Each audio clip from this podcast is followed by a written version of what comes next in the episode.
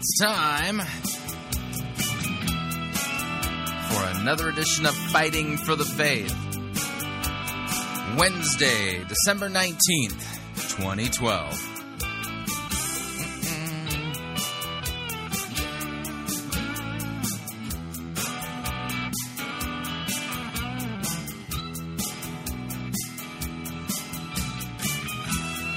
The rate I'm going, I feel like I'm going to come limping in this week. I'm very much looking forward to a little bit of time off with my family. Thank you for tuning in. You're listening to Fighting for the Faith. My name is Chris Rosebrough. I am your servant in Jesus Christ, and this is the program that dishes up a daily dose of biblical discernment, the goal of which, help you to think biblically, help you to think critically, help you compare what people are saying in the name of God to the Word of God. Sadly, there is no shortage of really bizarre things being said about God, and so much of it doesn't jive with or square with Scripture when you actually open up your Bible and compare it in context. Now, part of what we do here at Fighting for the Faith is once a week, just because of my research and writing schedule, I have to basically turn the program over once a week to somebody else. And we call it our light edition, but it's really not light. What I do is I select outstanding speakers on particular topics to discuss them, so that there's some good teaching that goes along with the program. That's top drawer, high quality, that further helps you. Think of it as like Pirate Christian University, something along those lines. So these are our continuing education credits or units for our listeners, so that you continue to sharpen your theological swords, learn a little bit more regarding discernment, and by drilling deep into a particular topic. Now, on Friday of last week, because of the Sandy Hook elementary school shooting, I posted for Fighting for the Faith a lecture by Dr. William Edgar of Westminster Theological Seminary, a lecture that he did on the problem of evil. Part two today is actually going to deal with the problem of evil, but looking at the biblical data regarding evil, and also by William Edgar. So that's what we're going to do on today's edition of Fighting for the Faith. A little bit heady. Get your Bible out. You're probably going to need it. And let's just dive right into it. I think this is a good complement to Friday's program. And the name of it is, again, The Biblical Data on Evil. Here's Dr. William Edgar. Good. A few more thoughts, and then let's have some good discussion. You can see where I'm going with these partial answers that are incomplete. And there are a couple of steps, I think, to add that are important for us. First of all, the utter reality and danger of evil. I think this is one of the doctrines that's the hardest to take for some of our generation. You get irritated when you don't fully understand it, with people reminding you about sin. And when you read the Bible, if you're not instructed on these things, you get irritated with the harsh reality of the picture that Scripture constantly reminds us of. It's, of course, a Christian admonition, Romans 12:9, hate that which is evil, because evil, or the cardinal evil known as sin in the Hebrew vocabulary, is an exceptionally rich description of all that is wrong, all that is not meant to be. As Paul explains, the law is given in order to reveal the heinous horror of transgression. Prophets, at the risk of their very lives, poured forth indignation after indignation against the evils, the misdeeds, the sins of Israel. They were not only troublemakers, but they were hypocrites, rebels in the face of what was daily revealed to them, treason against all that God had done for them. Even on the day of Pentecost, the apostles' preaching carries a note on that day of liberation, of strong accusation. The only proper response from the guilt of what has been incurred is a complete turnaround, a complete break with the corrupt generation, Acts 2.40. And although the death of Christ was planned by God, indeed is the centerpiece of his act of love and redemption towards humanity, that speech interprets the death of Christ primarily in relation to people's sins. And this description carries through right to the end of the Bible. So with, as Henri Blocher puts it in one of his books, and we'll talk about the books tonight, by the way, with the greatest obstinacy, Scripture upholds the antithesis between good and evil. And I continue the quote, "There is not the slightest hint of some descent into the depths to the point where opposites meet, beyond good and evil, a dream that haunts nearly all pagan religion. Rather, there is stubborn resistance to the heady attraction of paradoxical reversals. Isaiah, woe to those who call evil good and good evil." Now, we could go on, and I think the reality of sin is something that only dawns on us gradually. We couldn't take it if we had it all at once. As we pray that risky prayer from Psalm 19, asking the Lord to send his probe, just as the sun probes everything under its gaze, that he may send the probe of his law deep into our heart to see if there be any secret fault. We find out, indeed, there's more than one secret fault. So the first step is the utter reality of what's wrong. As I mentioned yesterday, I think it was Reinhold Niebuhr who once said that we don't like the doctrine of original sin, but it's the best description, it's the best empirical description of the world going. And it's not really until we sense in some partial way that we are sinners, that we can begin to look at the overall answer. Apocryphal or not, I've never been able to track this down, and I wish somebody would do it for me. The story goes that the Times of London back in the 20s published an essay contest, which they used to do. You know, and the question they asked was, what's wrong with the world?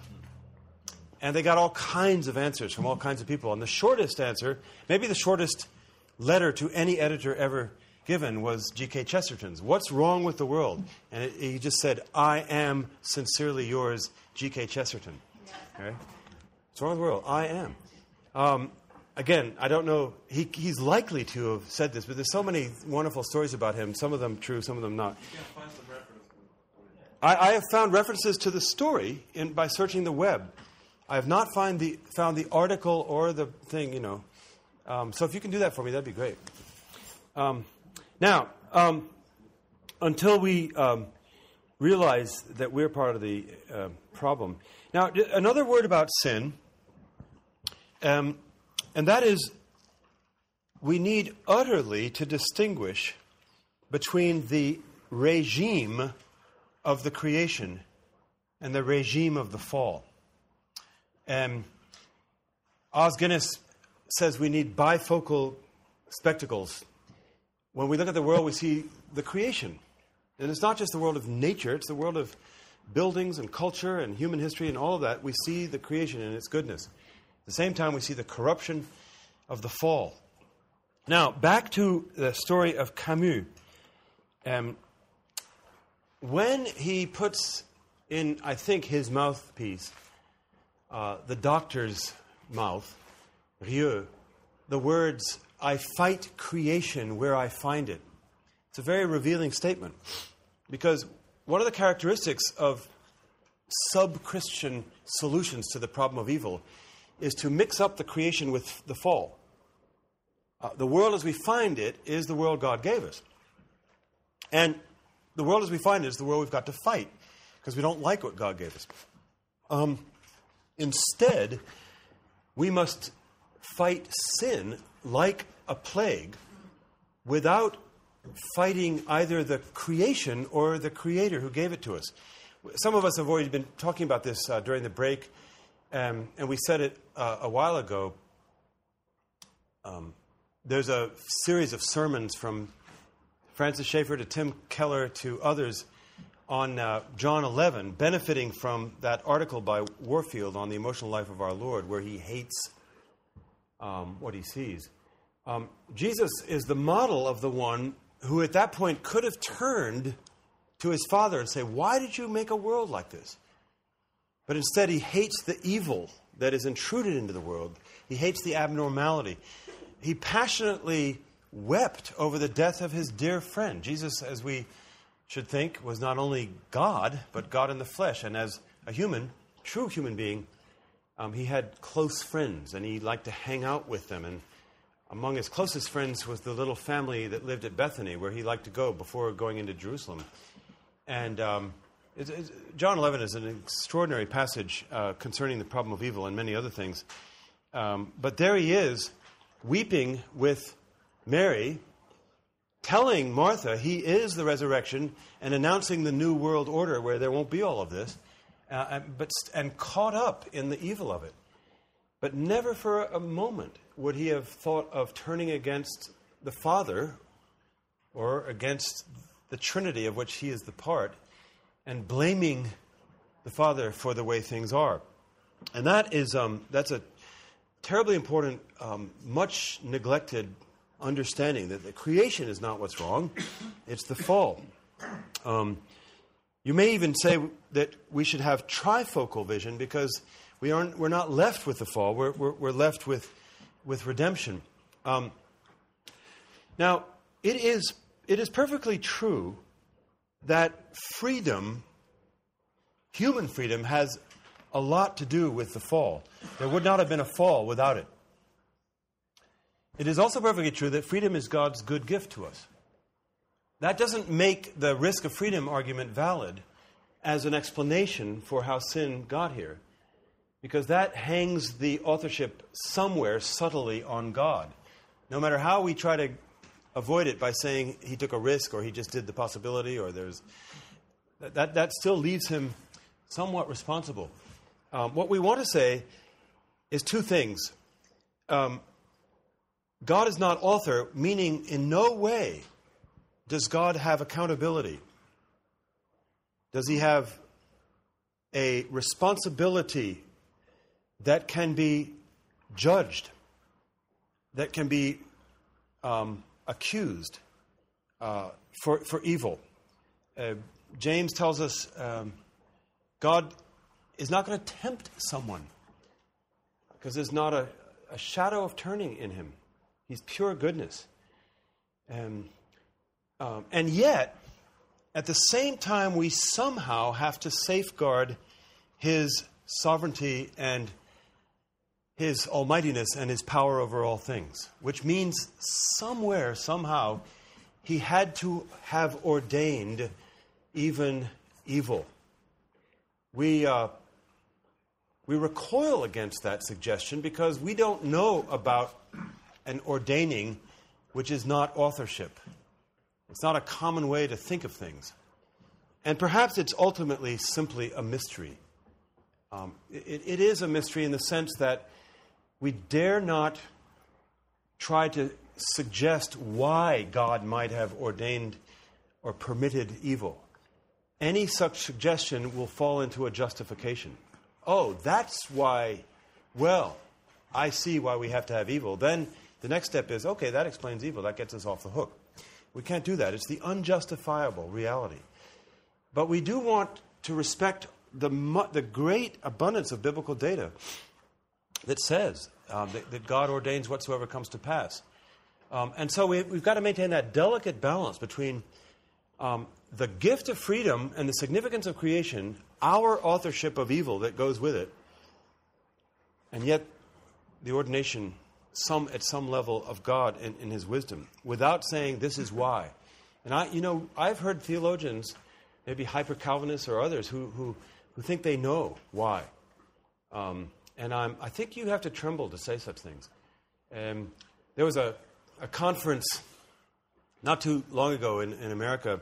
I won't name names because I think it's not useful, but It was just after a plane had been shot down with some missionaries on it in South America, and the speaker was speaking about the problem of evil, and one person asked, "Well, who's responsible for the downing of the plane?" And one person in the audience said, "God pulled the trigger." And we have to say 1,000 times no. God is in control. He's sovereign. He ordains. But you can't have a simple causal relationship between that control and evil. Now, having said that, you don't want to go to the other extreme and say he has no cause, because there's so much scripture that says he sent evil spirits into the mind of some prophet. He raised up the Chaldeans, an evil people. So once evil is in the world, he is utterly sovereign over it and uses it for his own purposes. Sometimes these purposes are judgment. Sometimes he even judges by confirming the hardness of heart that we already have. I don't know. I haven't done the math for a long time, but I remember when I was a young Christian, the big question would always come up about Pharaoh, and, will God harden his heart? Well, he did. But I think almost the same number of times, maybe slightly less, it says Pharaoh hardened his own heart, and then it turns around and says God hardened his heart.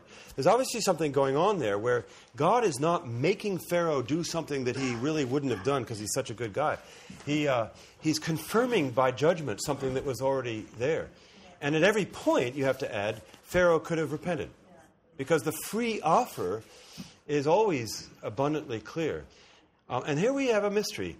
God not only knows, but he ordains whatsoever comes to pass. And yet, he offers genuinely that whosoever turns, not just whoever of the elect turn, that would have been kind of obvious, but whosoever turns may be saved.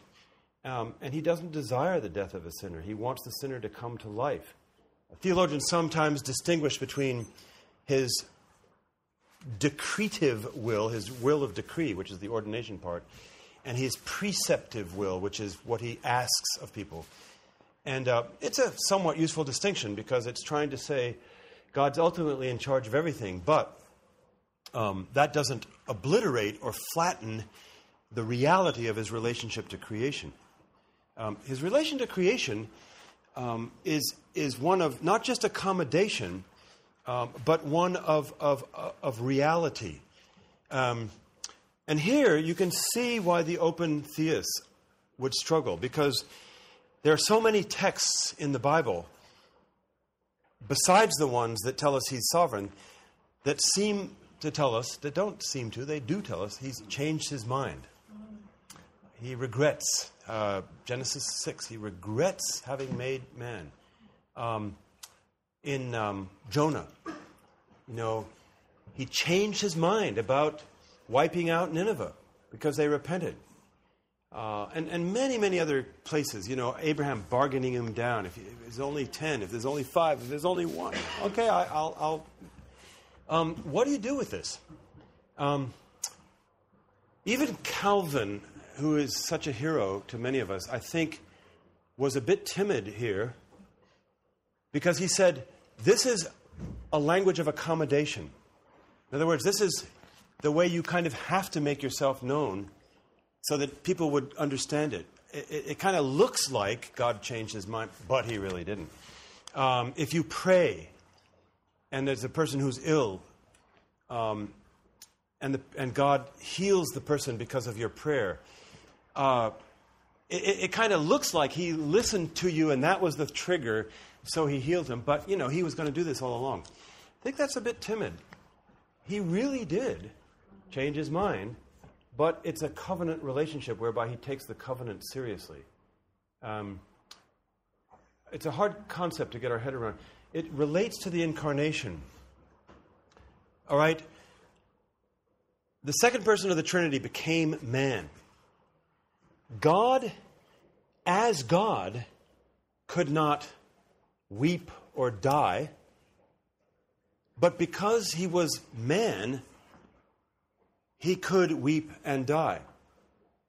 Now, what is attributable to each of the natures, the human and the divine, is attributable to the person.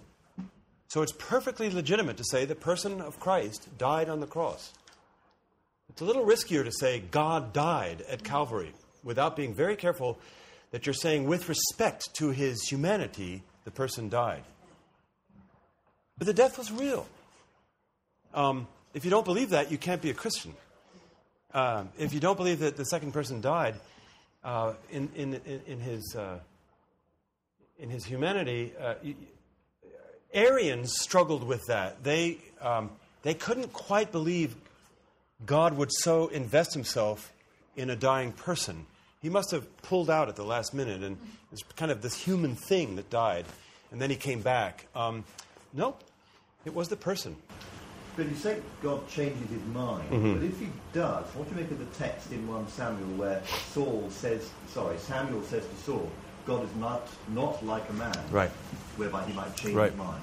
Sure, that's absolutely fundamental to the nature of God. Right. It's all to do with our understanding, our changing. So God does not change in his purposes, but we change in our reaction and in our response to him.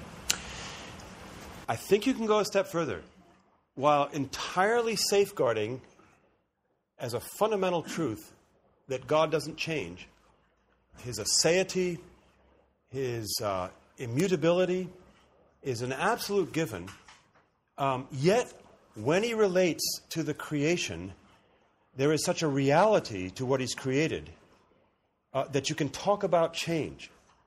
Now, how do you talk about no change and change at the same time? I think you do it in the same way you can talk about the deity and the humanity of the person at the same time. That's where I find Calvin timid, because I think he's saying it kind of looks like he changed his mind, but it's just to accommodate us. It's more than an appearance. I think it's a reality. And if you take away from that reality, you might be in danger of taking away from the reality of the death and resurrection of Christ, because God can't die. He's immortal. So, both. And it's not just a dialectical both, a little bit of this, it's not just a few texts on this side, a few texts on that side, let's call it a mystery. It's because God is God that he's able to make a world that is real and really interact with it and therefore in relation to that world change, even though ultimately it's all in the plan. Yeah. Help me out. Also with Samuel, it's a matter of God's not being unfaithful right. to his promises. That's right. It's not just the immutability. It's the covenant promise. Yeah, that's a good point. And in what respect does he change and not change? He's unchangeable in his promises. He's unchangeable in his being. That doesn't mean that he is incapable of repenting when we repent or when he regrets having done something, as something that is real, though ultimately, of course, rooted in his utter sovereignty. Right. A quick word maybe about freedom. I said earlier that it's only because of freedom that we were able to fall, though that freedom isn't a risk that God took. It's nevertheless real. However, we might want to say that the essence of freedom is not alternative choice. It became that in the fall, sadly. But the important essence of freedom is not, well, I could go either way, the road less taken, or A as opposed to B. The essence of freedom, biblically, is that I am not programmed. It is that I am the choice maker. Robert Louis Dabney, a Southern American theologian of 2 centuries ago, did some interesting reflection on our dispositional complex, in which he said the essence of freedom is, first, human action is real. Human agency is real. Second, we are responsible for our actions, because our agency is worthy of blame or approbation. Third, Human choice belongs to us. Our wills are our own, not constrained by external force. This is true while predestination is true at the same time. This is what Schaeffer used to call a limiting concept. Just don't know how that all computes. But you can't rob one side or the other of its reality without both falling down. And Dabney suggests that in our dispositional complex, the I that decides, not by external coercion, is a complex unit that is much more than just a narrow margin of choice-making that the will accomplishes, though there is that. The I that decides comes with a temperament. Some of us, by temperament, are gentler. Some of us are more aggressive. In a fallen world, some of our temperaments are predisposed to alcoholism, to sexual sins, to anger. Part of the I is informed by the family we grew up in. You know, in modern individualism, we kind of say, oh, I want to choose myself. I'm my own person. Okay, but your family is important. And you may have come from a very dysfunctional family, and you have to deal with that. But it's an influence that matters. Your culture, your citizenship, your time in the history of mankind, all of those things contribute to the dispositional complex that is myself. That does not mean that God judges based on a kind of... well, you couldn't help it, but I'm going to hold you accountable because everybody else was doing it. He does hold a person responsible, sometimes despite the circumstances. There's eloquent passages in Jeremiah which say that you're not going to blame the sons for the sins of the father. If the sons make a better choice than the father, they're going to be approved. So God is an utterly fair judge. But it is to say that human freedom is much more than the kind of modern concept of you have a choice. You know, you hear parents saying to your kid, you have a choice, you know, don't do this. That's true. But there's a much broader group of conditions that inform our choice-making. And these are good, not bad. Now, I recoil sometimes when I see in the Scriptures... a judgment against a family for something one guy did. Or sometimes a judgment against a whole village for what 2 or 3 leaders did. I don't like that. It doesn't seem fair. A couple things to say. Of course, in the ultimate eternity, we don't know how it all pans out, but we presume God takes every person who, as Galatians says, bears his own burden. But also, there is a corporate nature of sin, which I think we need to take more into account than we do. As an American, I'm sometimes not very pleased with what my government does, so I quickly say to people, you know what, I don't agree with this, but actually I share some of the responsibility because I'm a citizen.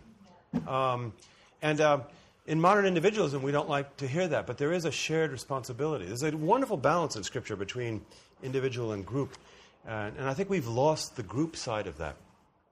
This is all to say that our freedom is real, that though God is in charge... it's real, and our culpability is therefore all the more real when we fall into sin. Now, what I haven't said yet, which is the thing that matters most, is that although we may not have all the pieces of an explanation for the origins of evil, nor even the description of it and in relation to God and so forth, what we do have is the mercy of God in Jesus Christ. We have the answer to the problem of evil. And it is, at one level, a simple answer, at another level, an incredibly profound answer.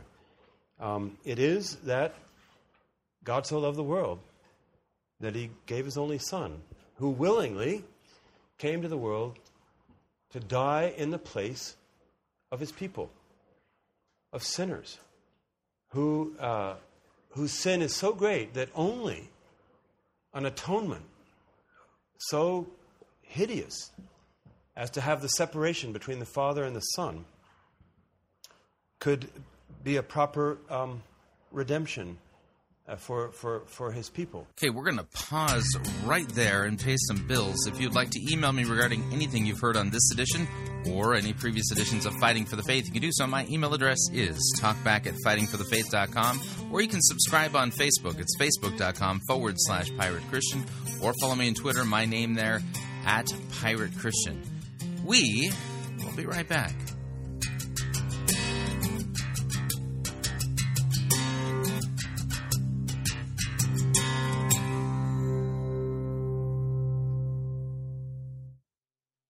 Because all the letters of the Bible are red letters, you're listening to Fighting for the Faith. You're listening to Pirate Christian Radio. We'll be taking your false doctrine now.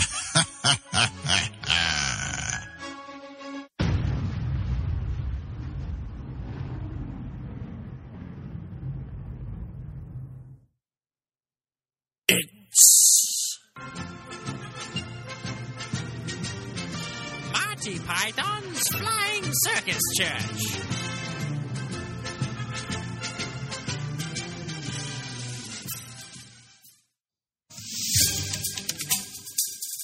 Let's face it, it's a visual age, and the old Bible is impractical and irrelevant, but that shouldn't hamper your spiritual growth.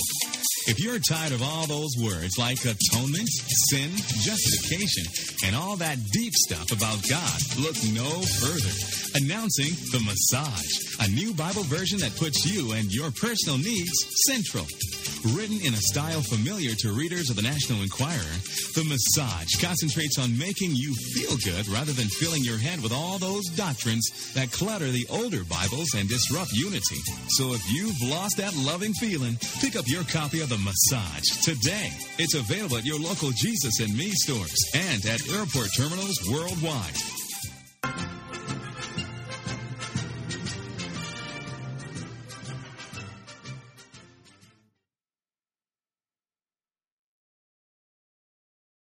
Hello, I'm Brandon House with Worldview Weekend. I want to invite you to visit our website, worldviewweekend.com, and find out about my brand new book, Religious Trojan Horse. This is a book I've been working on for 2.5 years, and it describes in great detail how the left and the right are coming together both religiously and spiritually to build a false dominant church. You can find all the details at worldviewweekend.com. Again, it's Religious Trojan Horse. It's 500 pages, over 600 footnotes. Now, while you're at worldviewweekend.com, I'd like you also to check out our Situation Room. You can have access to over $8,000 in biblical Worldview Weekend resources, including over 1,400 MP3s of my daily radio show and biblical Worldview Weekend keynote presentations. You can also watch about 150 of our Worldview Weekend DVDs on demand as a member of the Situation Room. Full details for that are at situationroom.net, situationroom.net. You can also visit our website and find out about our free biblical Worldview Weekend rallies held all over the country. All the details are at worldviewweekend.com. Hello, you've reached the office of Pirate Christian Radio. How can I help you? Yes. I have a problem. What's the problem? My Christmas tree is ugly. Well, that's not much of a... And I was wondering if you had anything that could make it look nice. Well, yes, actually. Pirate Christian Radio is selling our very own Christmas bulbs this year. Oh, those sound nice. It gets better, though. Not only do you get a red Christmas bowl with Pirate Christian Radio's logo on it, but it comes adorned with a handmade beaded topper that contains 8 real Swarovski crystals. It sounds so pretty. How do I get one? Very easily. Just go to piratechristianradio.com/bake sale. Thank you very much. You're very welcome. Have a Merry Christmas. Oh, you too. Honey, get off that ladder. You're going to break...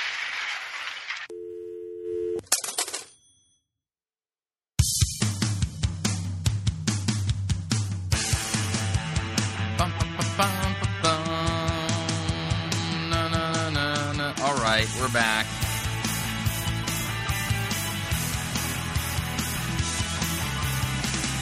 Warning, listening to Fighting for the Faith could cause you to become supremely dissatisfied with your church. Especially if your church isn't really teaching you God's Word in any depth or magnitude, but just blitz along the surface teaching you about you. Well, just a reminder, Fighting for the Faith is listener-supported radio. That means we depend upon your generous gifts and financial contributions to continue to bring Fighting for the Faith to you and to the world. You can partner with us by visiting our website, fightingforthefaith.com. When you get there, you'll see our two friendly yellow buttons. One says donate, the other says join our crew. When you join our crew, you are signing up to automatically contribute $6.95 every month to the ongoing work and mission of Fighting for the Faith and Pirate Christian Radio. It's a great way to support us. And if you'd like to specify the amount that you would like to contribute, you can do so by clicking on the donate button or making your gift payable to Fighting for the Faith, and then send that to Post Office Box 508, Fishers, Indiana, zip code 46038. And let me thank you for your support. Okay, here is the balance of today's lecture by Dr. William Edgar regarding the biblical data regarding evil. Here we go. I've heard it said before now that as a kind of a theology, that, you know, God decreed the fall and then decreed creation, superaptarian view. Basically, it's an explanation that God's how else could we know God's love unless God had decreed the fall? But isn't that almost like the fourth suggestion? I think it is. Isn't that rather the third suggestion? The third. It's a necessary evil. The happy guilt, right? No, I recoil against that. I think Adam and Eve knew God's love a lot before the fall, and we would have known it even more had they passed the probation.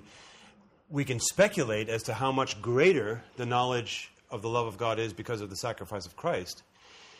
But that's not to say, oh, plan B is better than plan A. It's to say that God was so merciful that he went to extraordinary lengths, and we have his love now in an extraordinary way. I think we have to stop it at that rather than to say, that's, you know, it was good that we fell because we got even a better thing now. That's a speculation we can't say. Paul says that same argument, isn't he? What should we sin so that Christ may? Yeah, and he says no. Right. That's right. It's the same argument. Right, it is. Right. And then what we need to say is that if we've got hold of this, we then become Christ's allies in the fight against the plague. In other words, reform is only truly and finally possible because of the atonement. Now, there are plenty of reform movements outside of Christianity, but most of them fall short of a full-orbed compassion. But we now, who are called to continue in the sufferings of Christ, but also in his resurrection power, are called to go and ameliorate the world and have mercy on the world, because we don't hold anything dear anymore except the knowledge of Christ and his resurrection power. Now, back to the story of Camus. He was writing his novel in this amazing village which distinguished itself, as I mentioned, by protecting 5,000 or more Jews, many of them children, from sure deportation. And they did it at considerable risk. It was a poor farming village. There were several of them that were in the plateau of the Ardèche. Sorry, yeah. I'm writing the name of the place.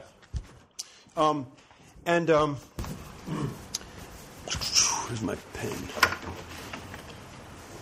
And I'll tell you the film I wanted to show, but I couldn't. It's not out in DVD yet, so I didn't think we could do VHS with the PAL system.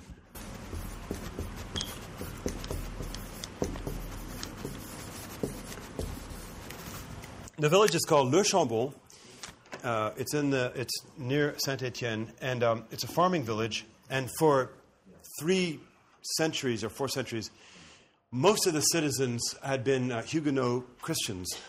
Going back to the Protestant Reformation in France, and then the persecuted peoples who stayed in France rather than leaving. And they basically, this poor village doubled its size in a space of several months because they just took in children from all corners of Europe on their way, many of them, to Switzerland and then out to safe havens. Great Britain, North America, and so on. And several times they were They were visited by Nazis and they were led by an amazing minister, Trocme. They probably would have done it without him, but his leadership was enormously important. He was a spiritual counselor, bar none. And the doctor in the village actually was a wonderful Christian.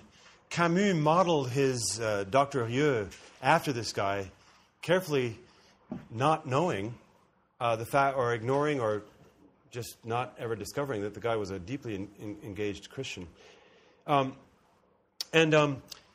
They forged papers. It was a center that even some of the Nazis winked at because they were starting to not believe in their own cause. A documentary was done of this village by a marvelous man who was born there and didn't know that he was Jewish until he was 18 years old, named Pierre Sauvage. He's an American filmmaker. He now lives in, he grew up in New York, but he now is in Los Angeles. And for reasons that I think those of us who know a little bit about this history are clear but are odd, it was kept from him that he was a Jew, and he kind of figured it out, and they told him when he was 18 years old. And his fiancée actually was a practicing Jew, and he's now a much more practicing Jew, and he kind of laughs at God's providence. Anyway, he became a major filmmaker and decided he would go back and make a documentary on this village to find out what had motivated him, what had gone on, what were the details, and to meet some of his protectors. And, of course, to his astonishment, when he interviewed people, they didn't want him to come. They reluctantly allowed, because the French people are very discreet, and people don't, especially Protestants, they don't like to speak about themselves. He was astonished to learn that they had no idea that they were being heroes. He asked them questions like, well, what gave you the courage to bring 10 strange people into your house for 3 years and feed them and educate them and keep them from the Nazis? And they'd said, courage? The second great commandment says, love your neighbor as yourself. That's all we were doing. It's just kind of matter of fact. This is what people do when they love God. It was just very disarming. It was beautiful. And so these non-heroic heroes have been celebrated in a film called Weapons of the Spirit, which you can find on the web, and you can rent, you can buy it. I have a couple of copies. And it's coming out. I've become friends over email with Pierre Sauvage, and he's coming out with a DVD version in the fall. Interestingly enough, they had a kinship with the Jews in a way because they were people of the book. They were persecuted people, and some of them became believers during this thing. Their primary aim was not evangelism, though it happened. The primary aim was to protect them. But they did it so matter-of-factly, as a matter of what God expects. The same year that the film came out, another film by Martin Scorsese, The Last Temptation of Christ, came out. I don't know if you ever saw this, but the Jesus of this film was this racked existentialist, figuring out who he is, dreaming about Mary Magdalene, and, you know, it was awful. The Jesus of Le Chambon was this solid son of God who directed his people and saved them through lots of troubles. And I remember one scene in the film where Pierre's cousin comes and hugs a woman called Marie Brotte, and she starts weeping. And Pierre says, "Why are you so deeply moved?" She said, "It's like hugging a tree." This woman was so solid, you know, they were rooted in the ground. And a thoughtful editorial compared these two movies: the Christ of Scorsese, tortured, wondering who he was; the Christ of Marie Brotte, you know, solid, and made her into a tree.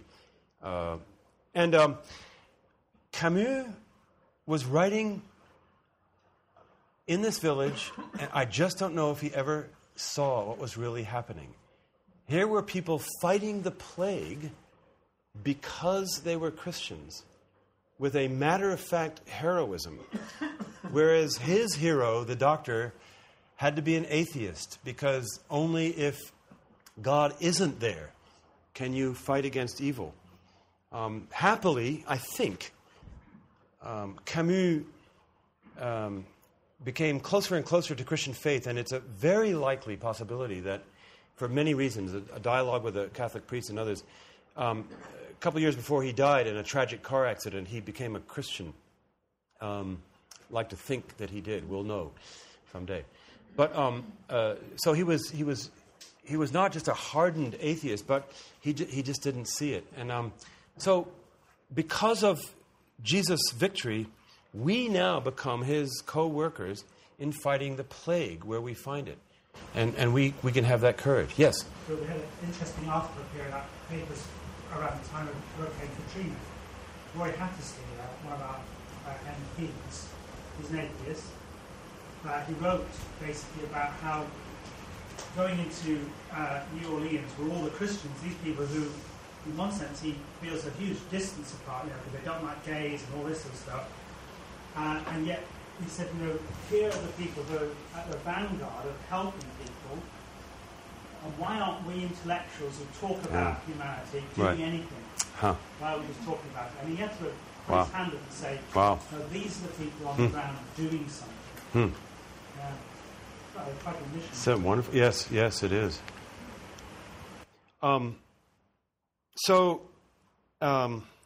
If Christ offered himself a ransom sufficient for all, from there, we not only have the right perspective, the trifocal vision, but we have all the grounds and incentive for our own action.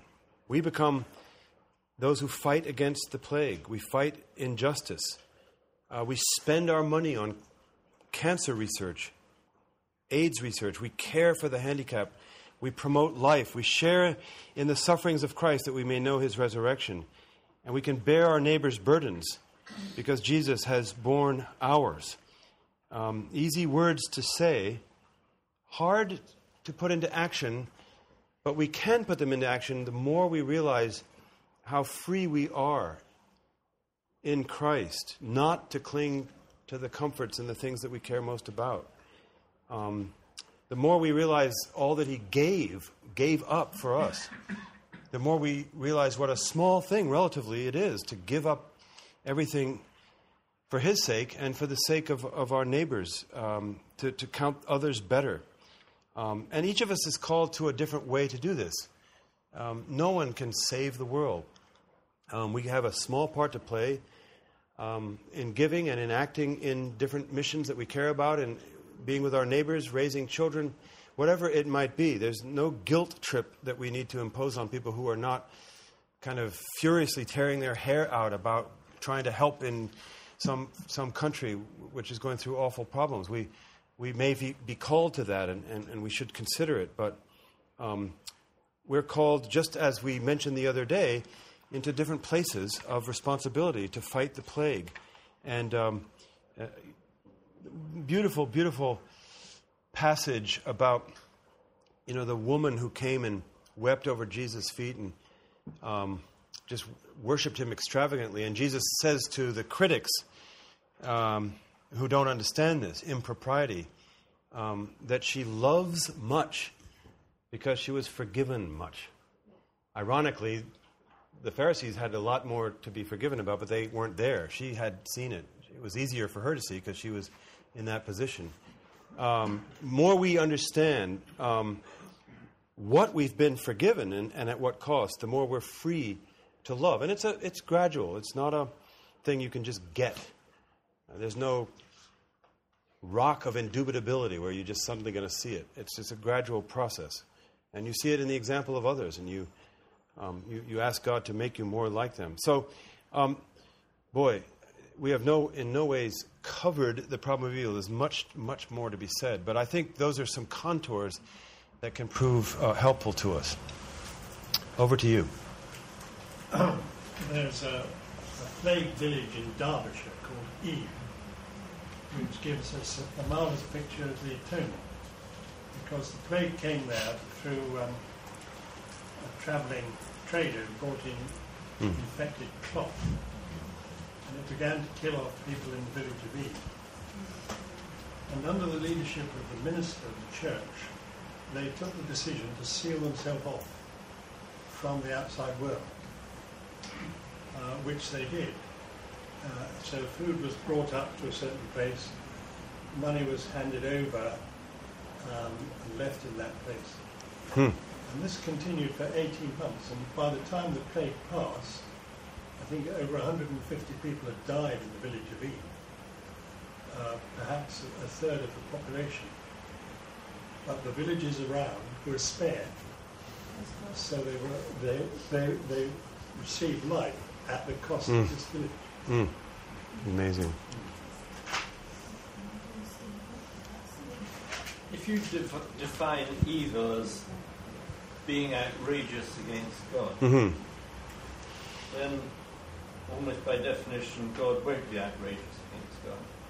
Right. But it won't be against His goodness. He creates people who might be outrageous against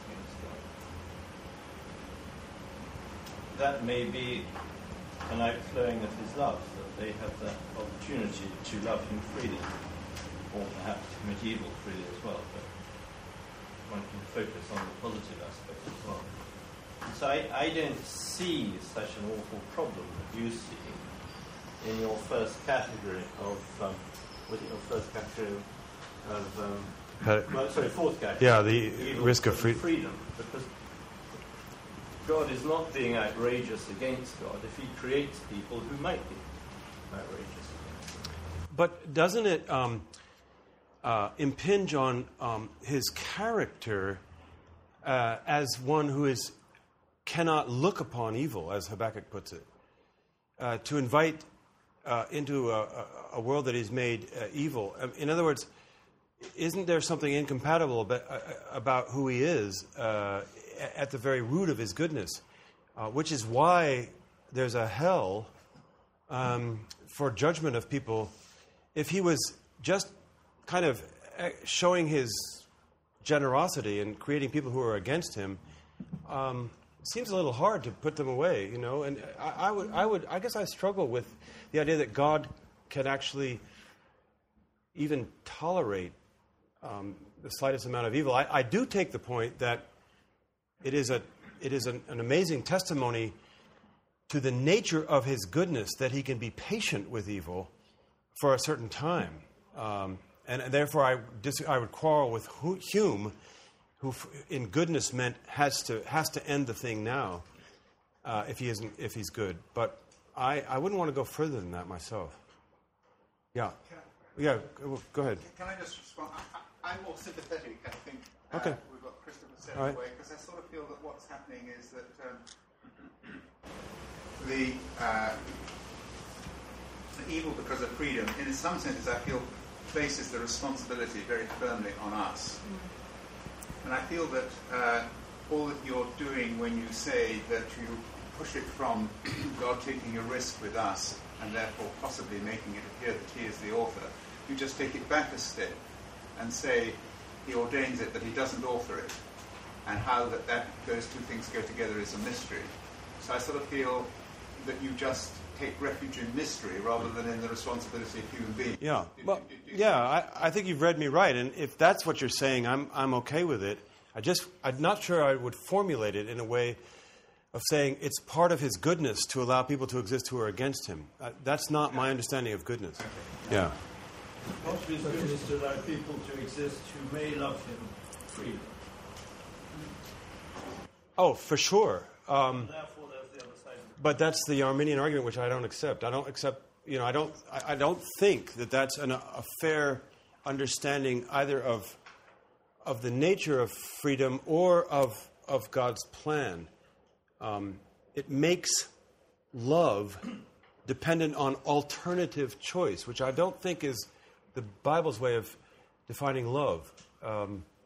Love is giving, loyalty, self-sacrifice, but it's not dependent on, it could have been hatred. I don't think you need that. It's now become that, but I don't think you need that. You sometimes hear the analogy of marriage. You know, when I married Barbara, in the liturgy it says, forsaking all others.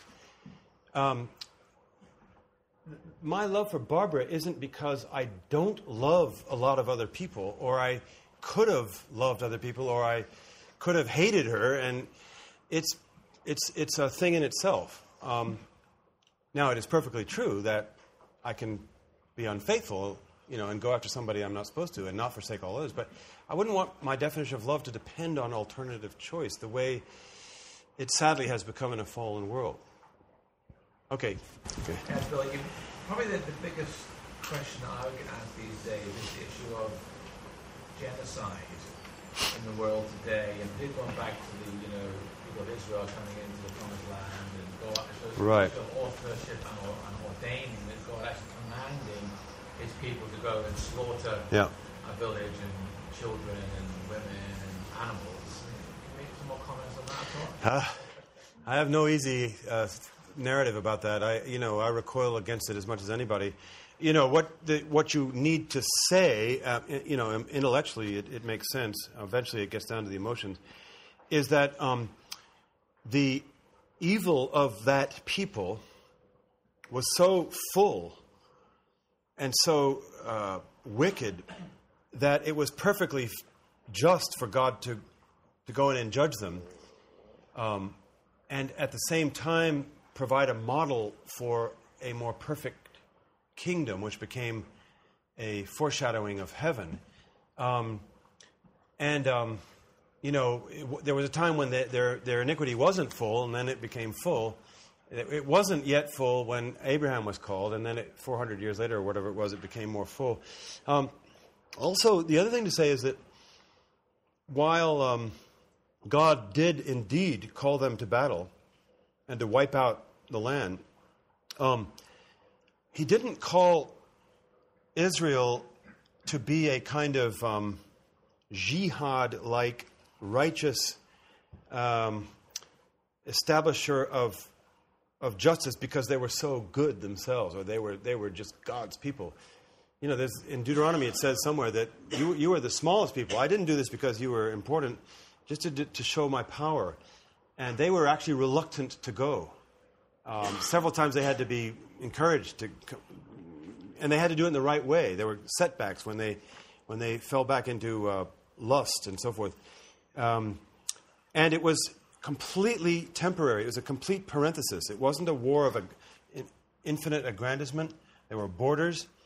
It was to show the world something about God's light before the final judgment. And so you can't go back to it and say this is a normal pattern. I once heard a speech by a general. He happened to be an American general, and he was saying, you got the best strategies possible if you study the Old Testament. No, it's not a model for modern strategies. It's a parenthesis which was there to show something about God, which now he shows by the preaching of the gospel, where we put up our swords. As I say, this is the intellectual answer. It's not a jihad. It's a very special Hebrew word, harem, warfare, contained in its purpose. But it's emotionally, for me, very hard to look back and see a God who orders slaughtering. Doesn't sit well. Are we just purely conversational? Are we just afraid of the judgment of God? After all, God wiped out the world. That's right. Yeah, that's right. Yeah. Yeah, it's my problem. I mean, I am emotionally sensitive for the wrong reasons.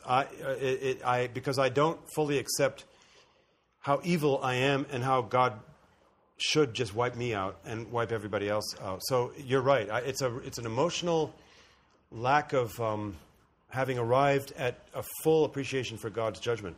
And I know when the judgment comes, when I'll be perfect, then I will celebrate God's judgment in a way that is balanced, not self-satisfied, I hope, but that is happy that justice is being done. That's what Abraham did, wasn't it? When he said, "The judge of all the earth do that which is right." Ultimately, he left it in the hands of. Yeah. No, I agree. Yeah. Bill, I found two things helpful in thinking about this question of the genocide thing. Is first of all. It is a very exceptional thing that God requires, because later on in the Old Testament you've got tremendous judgment by God against, for example, the cruelty of the Assyrians, and they are judged for their exceptional cruelty. And Israel is judged also. Yeah, so I mean, it's seen as a very... It's not part of God's normal pattern. Right. Remotely. Right. The other thing is, I think that sometimes we forget just how appalling these ancient cultures could be. And so we need to think about what our more recent historical examples. One I find quite helpful is just looking at how appalling the Aztec culture was, which had a system of warfare which was designed to gain victims in order to have their hearts ripped out, in order for them to be able to carry out the sacrifices necessary. I mean, if you look at it and see what Aztec culture was like, and, which is why a lot of the Indians joined actually Cortes, and that lot were pretty appalling, you get some sense of how despicable human beings can become.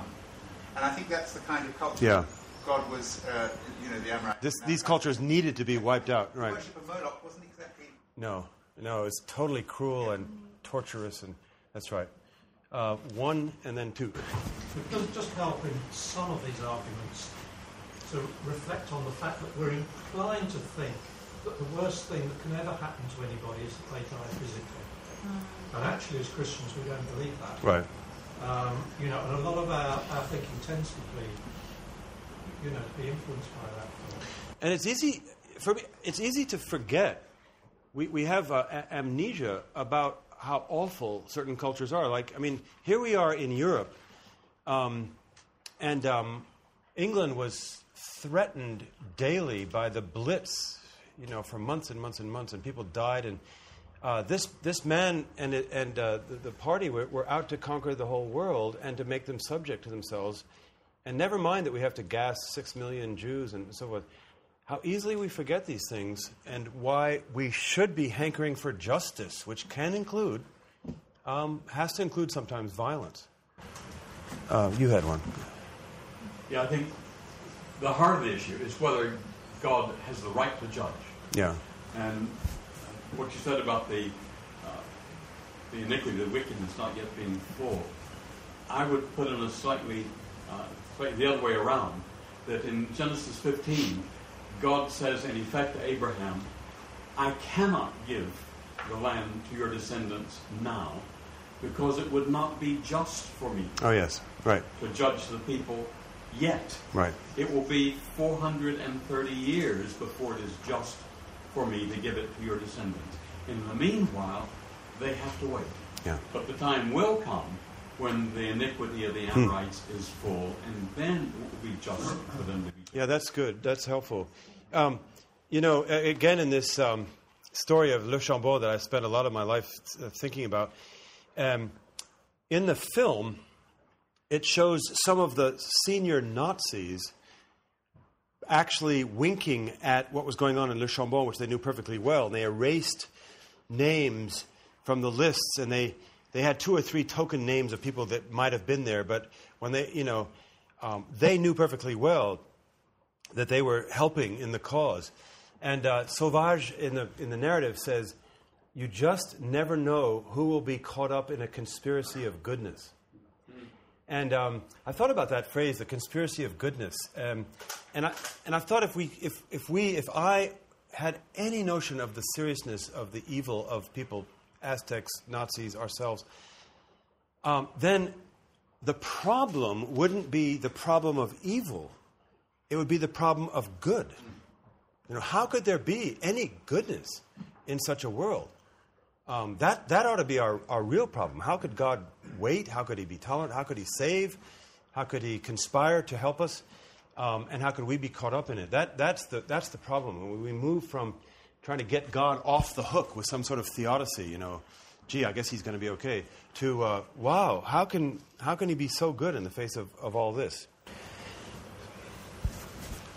There is an argument. That we live in a contingent world, and that, for example, the movement of tectonic plates and the release of volcanoes is necessary to sustain the world that we live in. Is this similar to evil as the necessary darkness? I think it is. It's the same as the guy who said we need 4 tsunamis a century to keep the world going, but that wouldn't be to deny that as in God's care of the earth, he doesn't use things that would otherwise have been very dangerous, but in a pre-fallen state might have protected human life from being victims of it. So I wouldn't want to say no volcanoes in an unfallen state. I have no idea, of course, but I don't think we should assume that everything that's scary in the world today just is a result of the fall. I don't even assume that animals weren't predators before the fall. I'm not sure that that's a thing to really worry about. I'm sure there was no human death before the fall.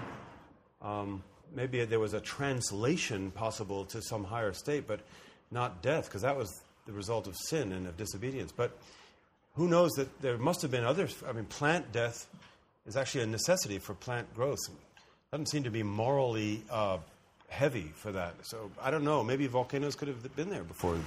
So, a question I find difficult to deal with, judgment and to deal with the subject of hell, is some people would say that, yes, well, we recognize there has to be a judgment if it's to be a moral world. Otherwise, it's just morally indifferent. Right. But it's the nature of the punishment that we have a problem with, because it seems disproportionate that finite human beings presumably can only do finite wrong, whilst eternal death or separation seems disproportionate to the crime. Right. Plus, in addition, that the Bible seems to suggest that it's a minority, ultimately, who are saved.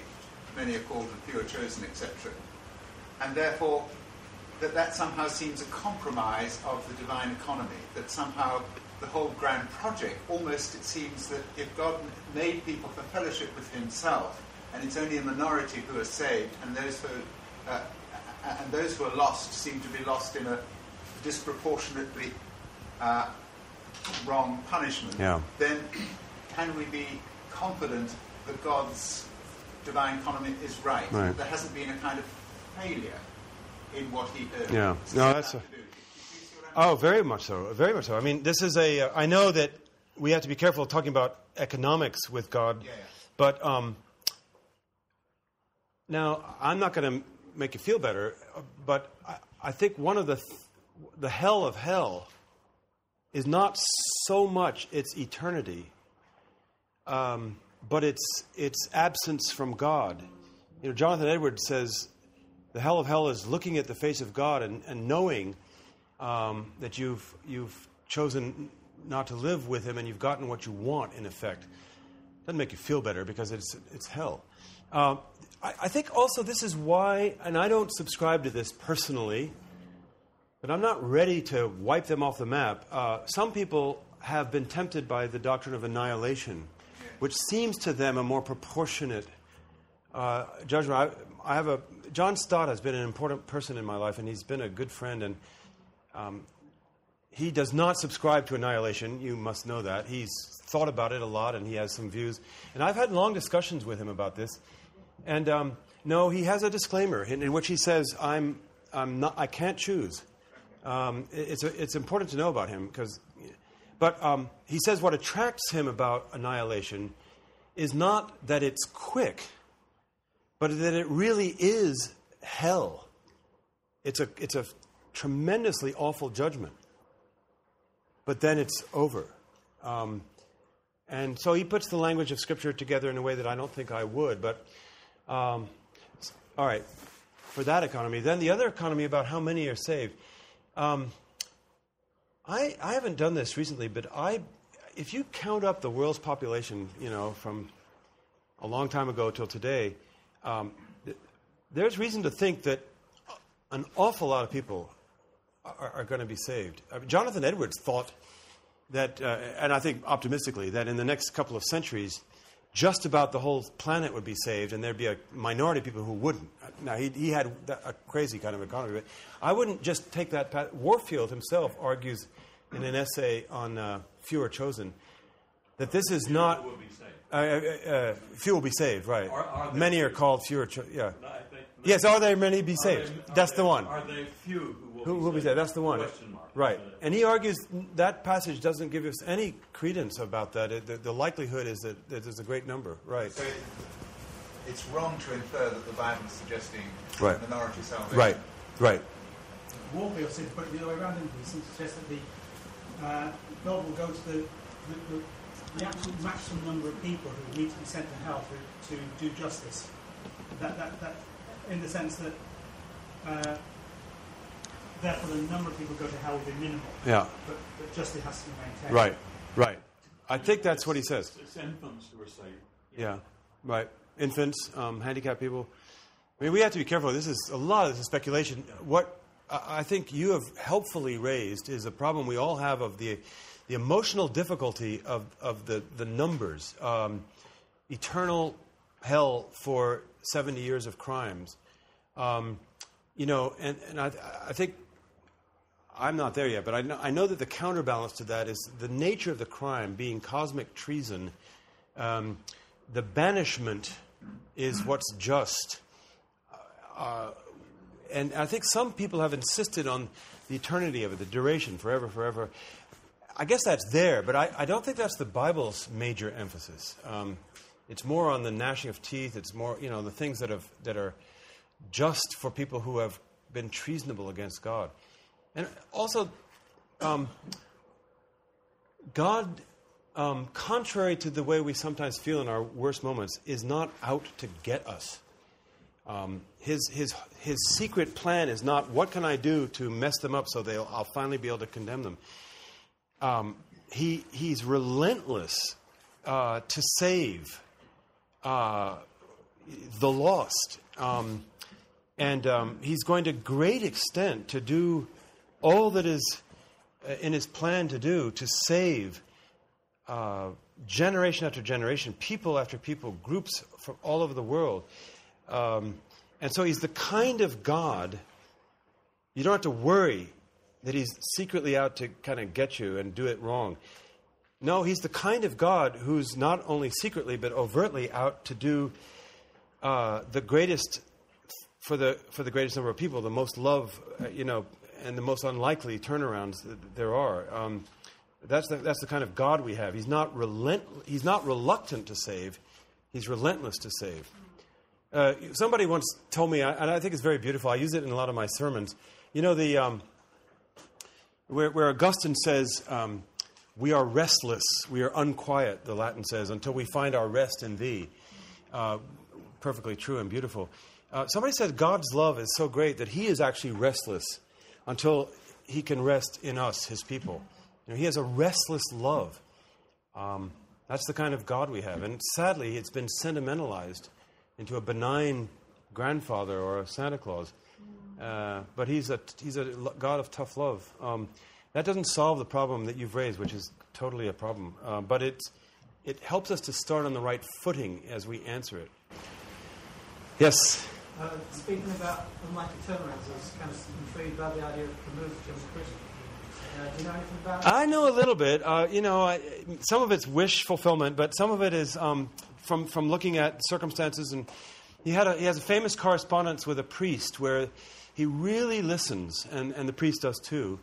And in some of his journal entries, he suggests that he's on his way to accepting Christ because they're doing the same sorts of things.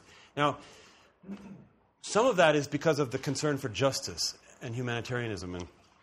Which is good, but that's not all that Christ did. So we don't know. But the manuscript they found in his car with Gallimard when he was on that, and he had that fatal accident on Route 7 there. It's called The First Man, and it's a retelling of the story of the world based on Adam. Had Adam done something else, and he just was wrestling with this. And I just would like to think that. He was able to find some answers that he was asking all along, in a way that Sartre never cared about, who was such a professional atheist. So look at the journals in The First Man to look at. Look at The First Man, look at the journals. They've what's the name of that edition in French that has the complete works of every, the Pléiade. The Pléiade has just republished all of his journals, and if you read French. They're an amazing read. The Pléiade, P-L-E IADE, the Pleiades. It's an edition of complete works of all the French authors, and they've... Yeah, would you go along with Leibniz that we live in the best of all possible fallen worlds? Ha! If he had only said that, that would have been very helpful. The conspiracy of goodness is there, even though this is a terrible world we live in. But unfortunately, he said that God created the best of all possible worlds. And so there was an underside. I'll get you in a sec. We haven't done this yet, but we could do it tonight. But look at the books on the Thursday part of our course. If you read French, I find Alain Besançon very helpful on communism, Nazism, and the Christian answer. He gives the Christian answer. Henri Blocher, in a book called Evil and the Cross. Now, it's academic, and it's a bit dense, but I think helps us a lot to understand the major players in this attempt to answer the problem of evil, including Barthes, Leibniz. I don't know if he mentions Camus. He actually quotes Schaeffer and C.S. Lewis. They would be a little bit in that fourth category, though Lewis is famously hard to label. Bonhoeffer, we just had his anniversary, and so there's a lot of material out on him. Letters and Papers from Prison are the ones that he wrote when he was finally put into prison, where he died just a couple of weeks before the liberators came because of the conspiracy to plot against Hitler. And it makes you think. Kierkegaard, he's usually dismissed quickly by evangelicals. I find him terribly rich and challenging. I don't like all of his formulations, of course. And he's a strange romantic writer. But Fear and Trembling is a wrestling with the problem of evil. And it begins with the famous story of Abraham and his son. And he looks at that story through the eyes of Sarah, the eyes of his son, the eyes of Abraham, imagines the psychological torment. And he comes to the conclusion that evangelicals don't like, which is that there can be a teleological suspension of the ethical. If you overinterpret that, you'll take him to mean, there's times to follow the rules and times to just say, bag it, I'll go with what God is saying. I don't think he's doing that. I think he's saying there are times when God calls us to do things that seem to go against his otherwise stable commandments. But he's really, he may not be doing that, and also you've got to trust him anyway. And it's very challenging. Peter Kraft, mentioned him before, has a good little book, Making Sense Out of Suffering. C.S. Lewis, The Problem of Pain. It's an uneven book, but it's Lewis, and it's grand. A colleague of mine named Dan McCartney wrote a nice book about the issue of suffering from a pastoral point of view, particularly as, he's a New Testament professor, particularly as the New Testament authors deal with it. And, he interacts with Rabbi, what's his name, who says, why did good things happen to bad people? Kushner. Right. That's right, that's it. I said it theologically correctly, right?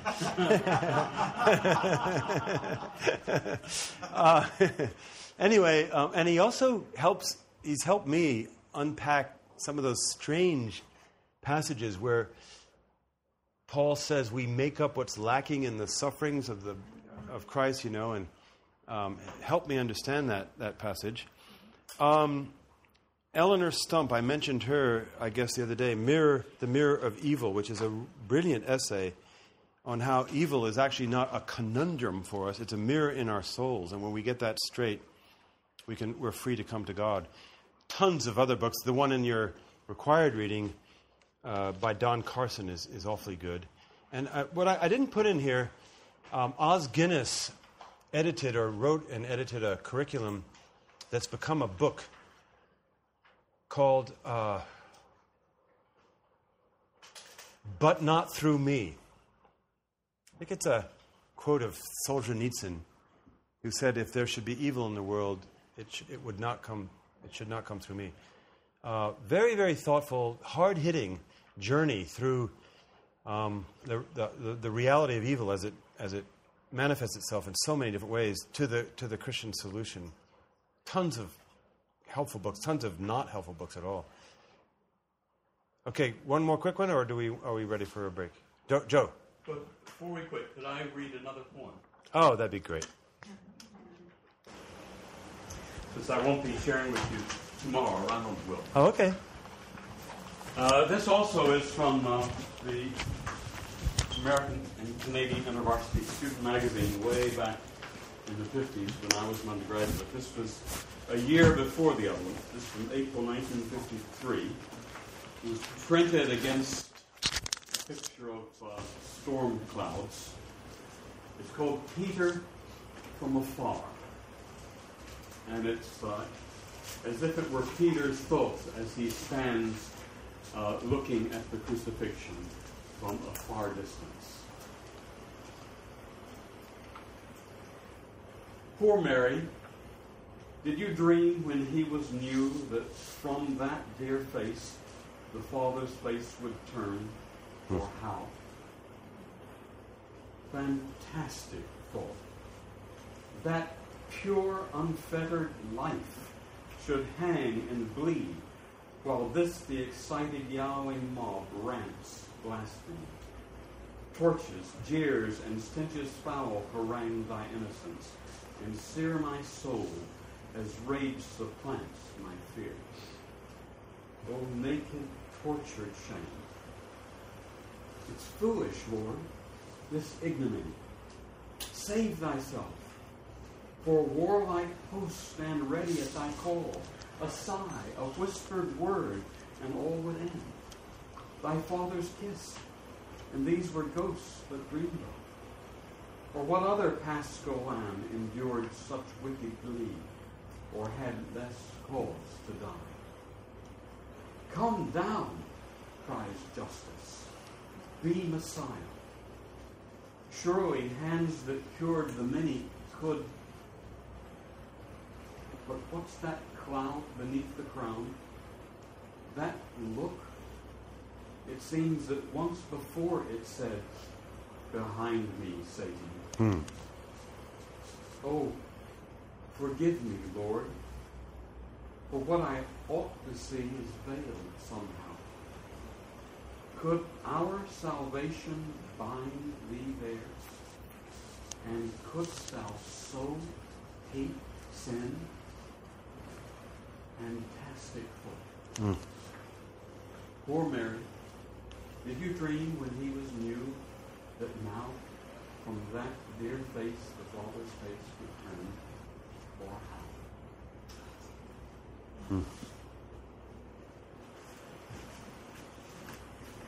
Thank you, Jim. Thank you, Bill, very much. Good. Can I just add these? This is a draft of Randall's article. All right. So what'd you think? Love to get your feedback. If you'd like to email me regarding anything you've heard on this edition or any previous editions of Fighting for the Faith, you can do so. My email address is talkback@fightingforthefaith.com, or you can subscribe on Facebook, facebook.com/Pirate Christian, or follow me on Twitter. My name there, @Pirate Christian. Till tomorrow, may God richly bless you in the grace and mercy won by Jesus Christ and his vicarious death on the cross for all of your sins. Amen.